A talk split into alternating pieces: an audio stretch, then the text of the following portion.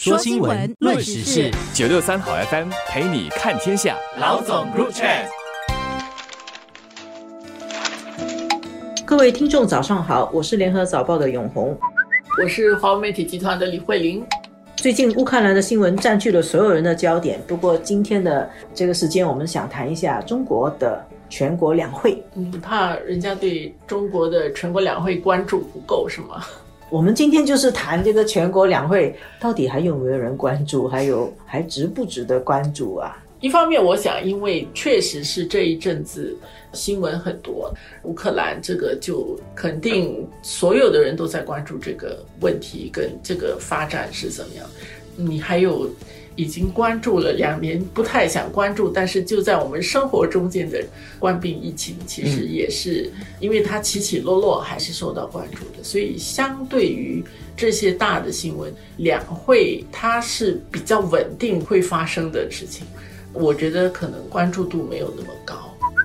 今年的两会是从三月四日一直举行到三月十五日，就是来临这个星期五啊。慧玲，你刚才说关注度没有那么高。其实我觉得也跟两会自从疫情以来，中国就把允许外国媒体采访的规模大为缩小，然后开放的那些活动场次也是明显减少，而且很多时候啊，你看电视好像是现场的，其实那个官员是坐在另外会场。比较具体的叙述一下这个到底是怎么一回事？早报在北京采访两会的记者，首先他们都要住酒店的。他的活动是在早上，他前晚就要去住酒店，因为他们要多少个小时之内做几次核酸检测，要阴性才可以。所以前一天就要住酒店，然后就是封闭式管理，隔天再做核酸检测，没有，然后就全部集体坐大巴到那个会场等。所以你在采访之前已经耗了很多时间，然后到了会场，我们看到那个新闻发布厅都是隔着坐，每个人都是相隔一米，记者坐在台下，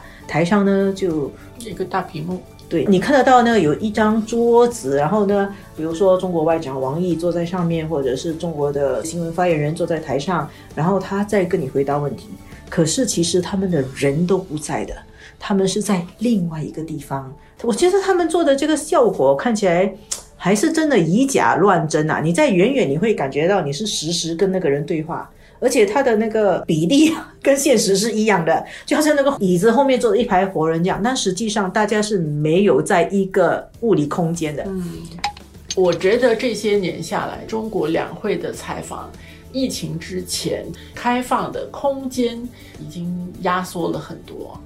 以前记者可以。蛮自由的去参加这个分组讨论。所谓的两会，其实就是从中国全国各地来的人大的代表，还有政协的委员，他们会按照不同的地方，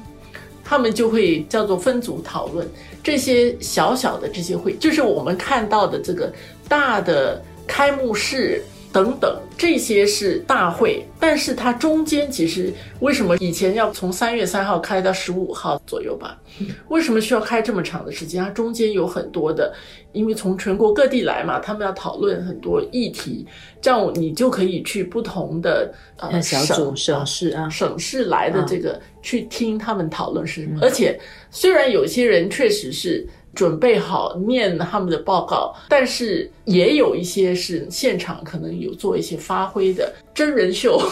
真人会说的这些话，你的体验不一样。而且呢，还有一样是他们总要上厕所吧？他上厕所的时候，记者就是可以去堵他们嘛？就那个时候，所以你还可以真正去访问一个方面，另外一个是你还可以去看着那个代表的名单，然后你要求要去专访哪一些人。而当时有很多的代表跟政协委员会愿意接受采访的，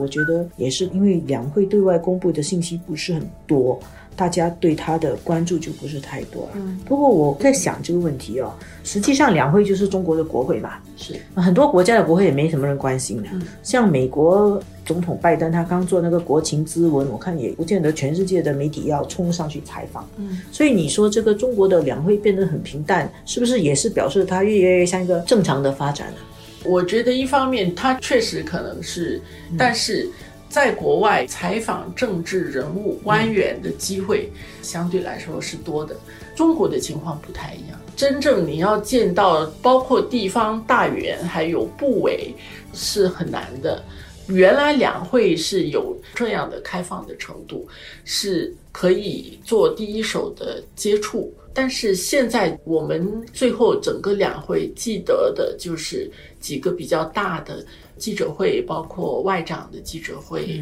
跟闭幕的时候中国总理一年一次的记者会。